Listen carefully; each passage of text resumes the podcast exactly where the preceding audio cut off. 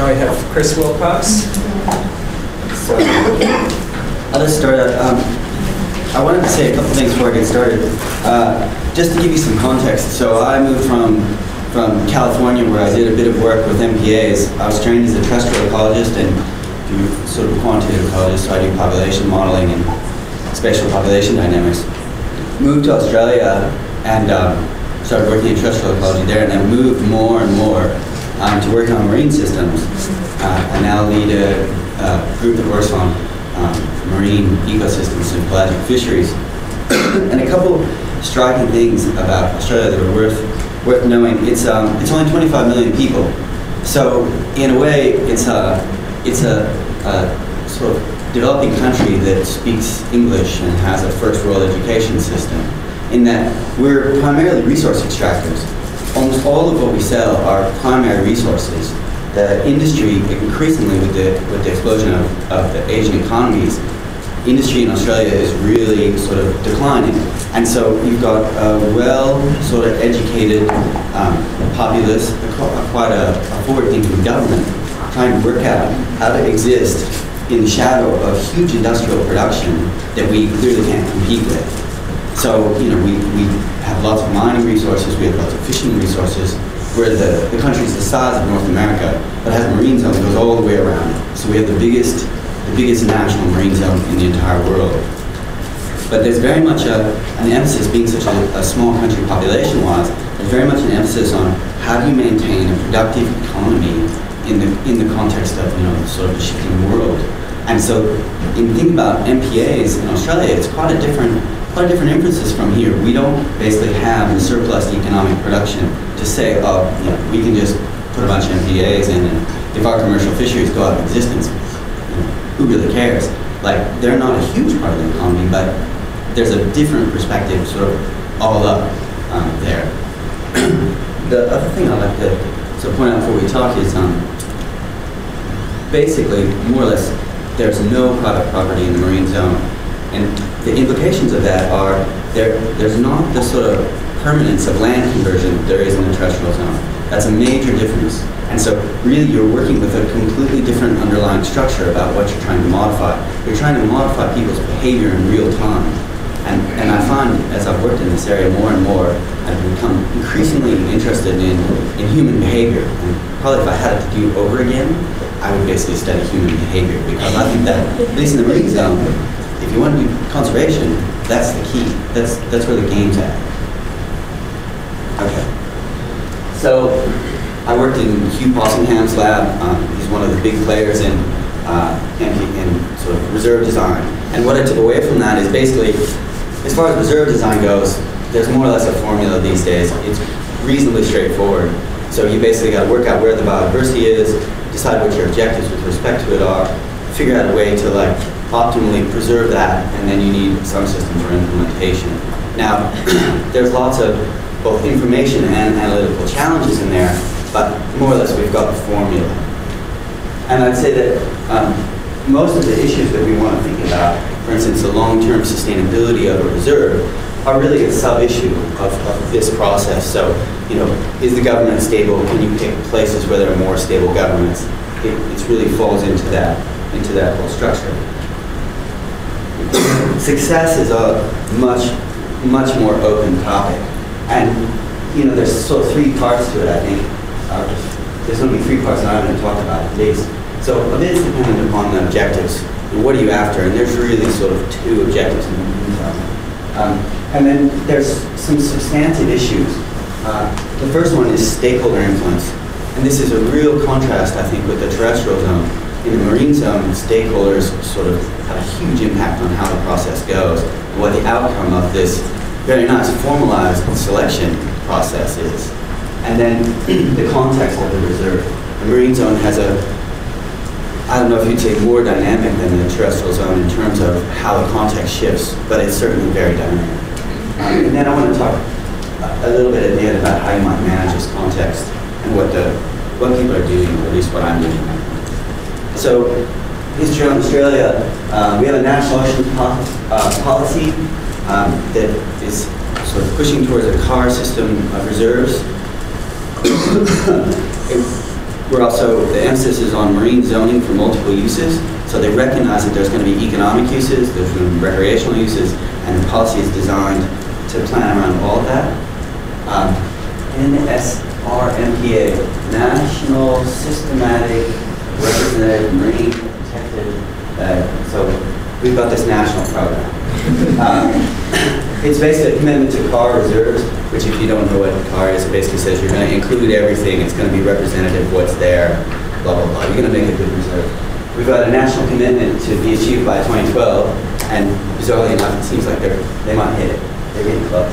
Uh, It's a nationwide program, large regional MPA process, um, and the first one is nearing completion. So what I want to point out to you, when I talk about large regional from an Australian perspective, the first MPA would go from Florida to New York. Right. I mean, we're talking big.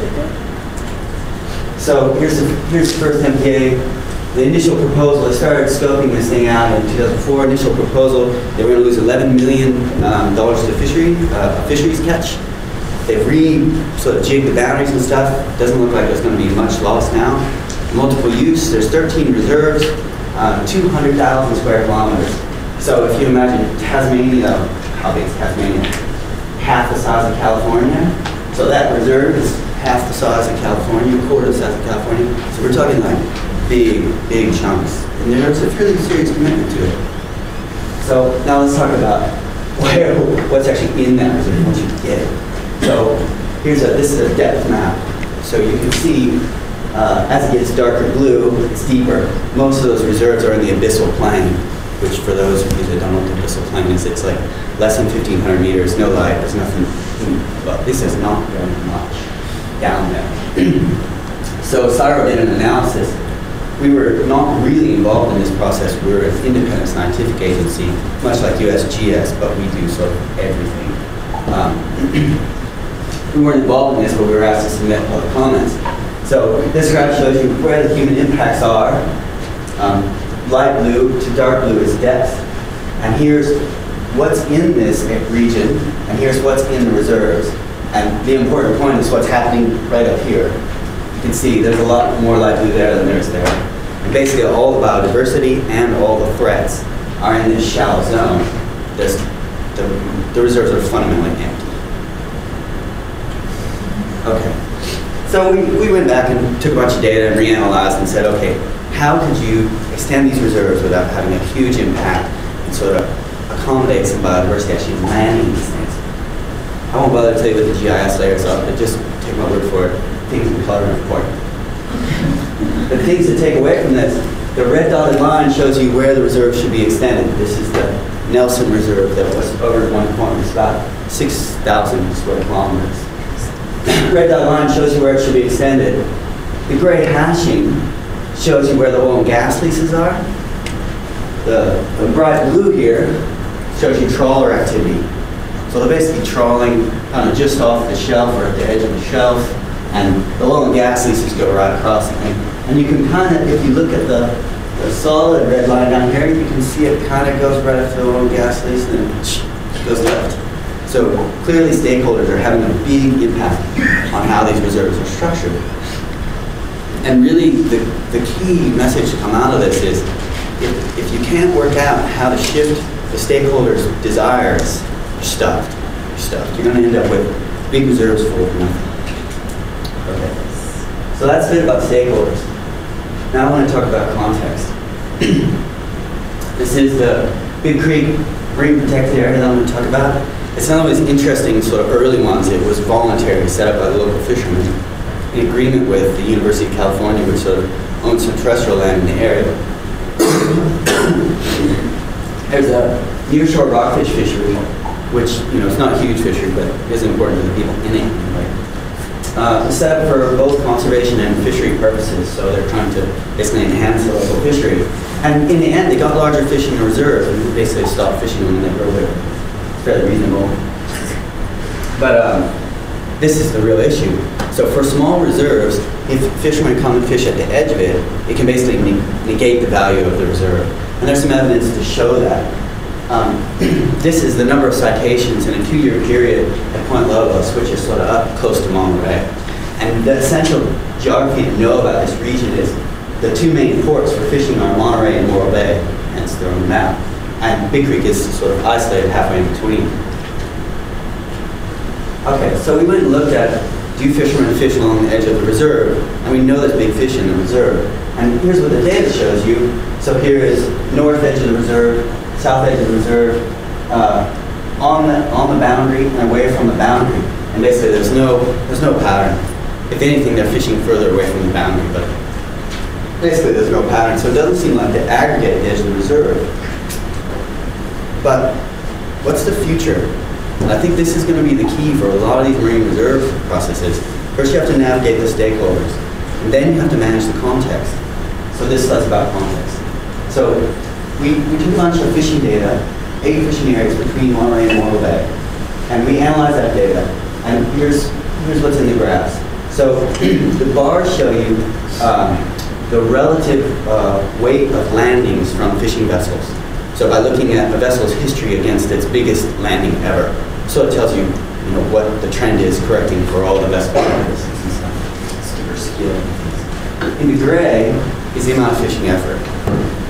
And what you can see is basically the bars are going down, the catches are going down, fishing effort going up. And just trust me that there's a whole lot of data in those top two slots and the same patterns there.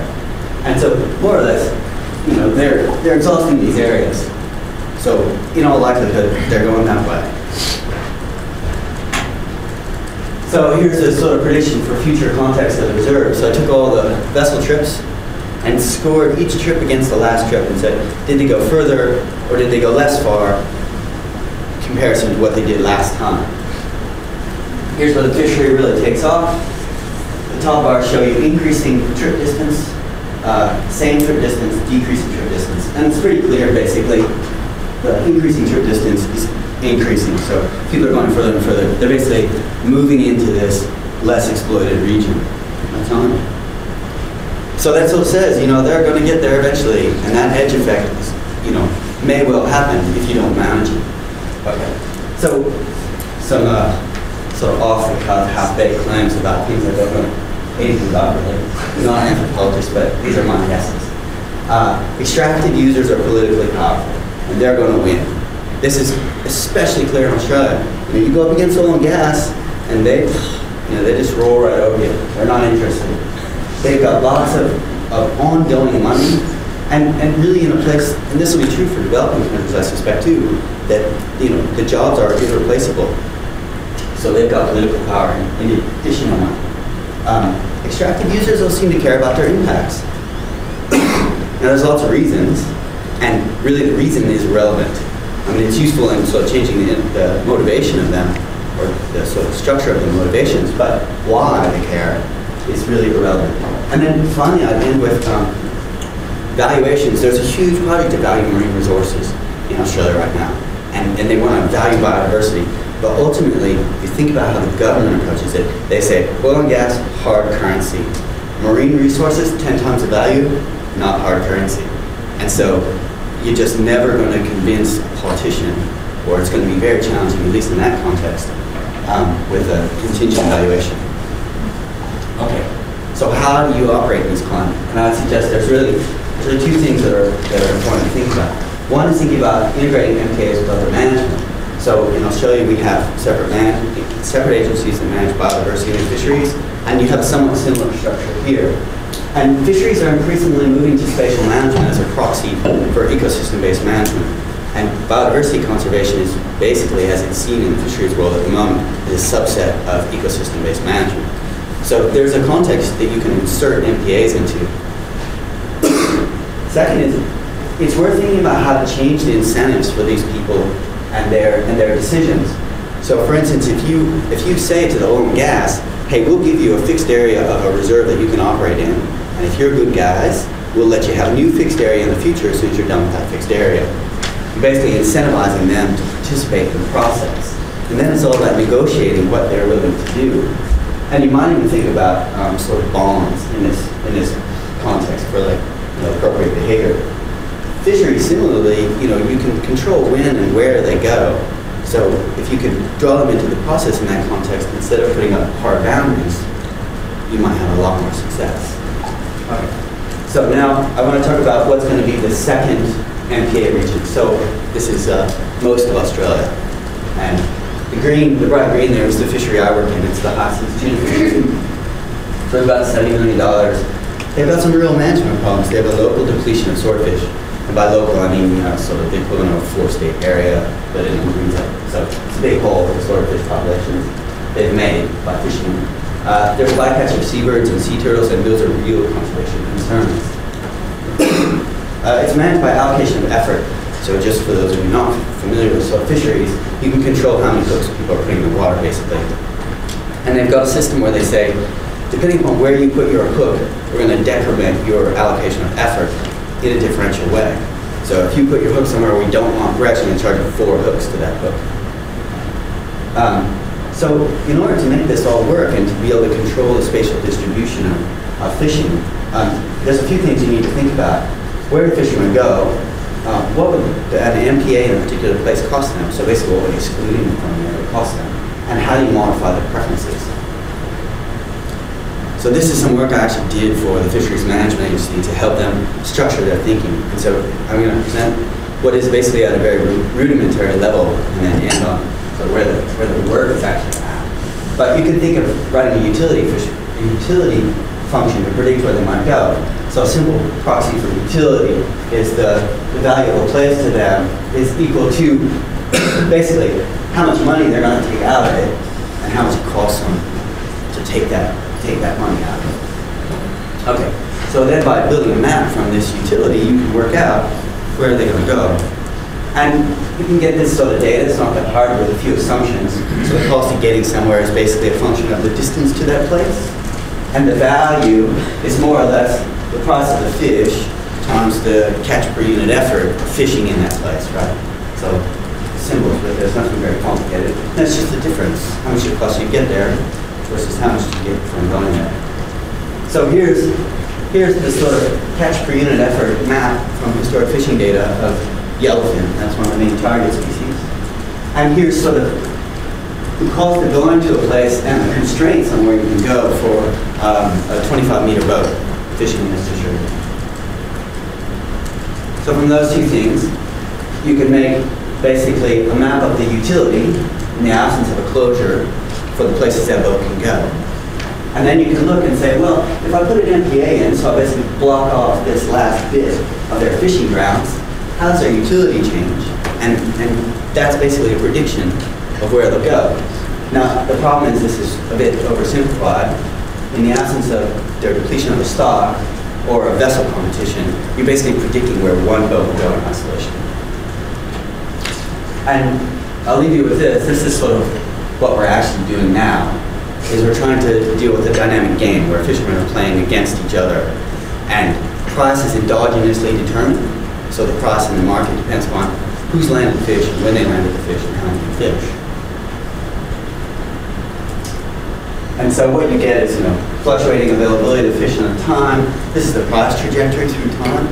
And you can see it has, you know, all kinds of pattern in it based on, you know, what strategies different vessels are adopting and who else is doing what strategy and exact timing of things. So, to end, um, think it's really important to think about this stuff, not from a research scientist perspective, but almost from an anthropological perspective. You know, identifying people's incentives and how those are structured is really what is going to determine how the game plays out. So, putting MPAs in the context of fisheries management makes a lot of sense because they're actually dealing with a much broader problem. They're the ones that are controlling the context, really. Um, incentives represent a promising alternative. One of the big advantages of thinking about this stuff from the perspective of incentives is you allow these people to innovate. So if you say to oil and gas, rather than exclude you from someplace, you guys put up a bond. And if you can run an oil and gas well for 20 years without having any impact, we'll let you go explore somewhere else. We won't take your bond, you can keep on going. You just got to clean up where you were. You know, that basically incentivizes them to act responsibly and to innovate, to come up with ways not to pollute and to clean up the thing, you know, as long as you keep that structure on. uh, economic instruments may play, play a role, and I mentioned bonds and things, and those haven't come into the MPA discussion very much. But, you know, these are real tools that all these stakeholders are familiar with. They're just familiar with them in a different context. Um, and finally, thinking about uh, flexible management of sort of human spatial impacts, which is really what we're talking about. There's, there's real information costs. So you don't just go set the MPA down. This is sort of an ongoing thing that you have to collect data on. You have to look at how people are reallocating themselves. And, and you're basically going to be involved in dynamic management of it. You know, so we actually have a website where we tell, we tell fishermen where the overlap of two fisheries are on a weekly basis.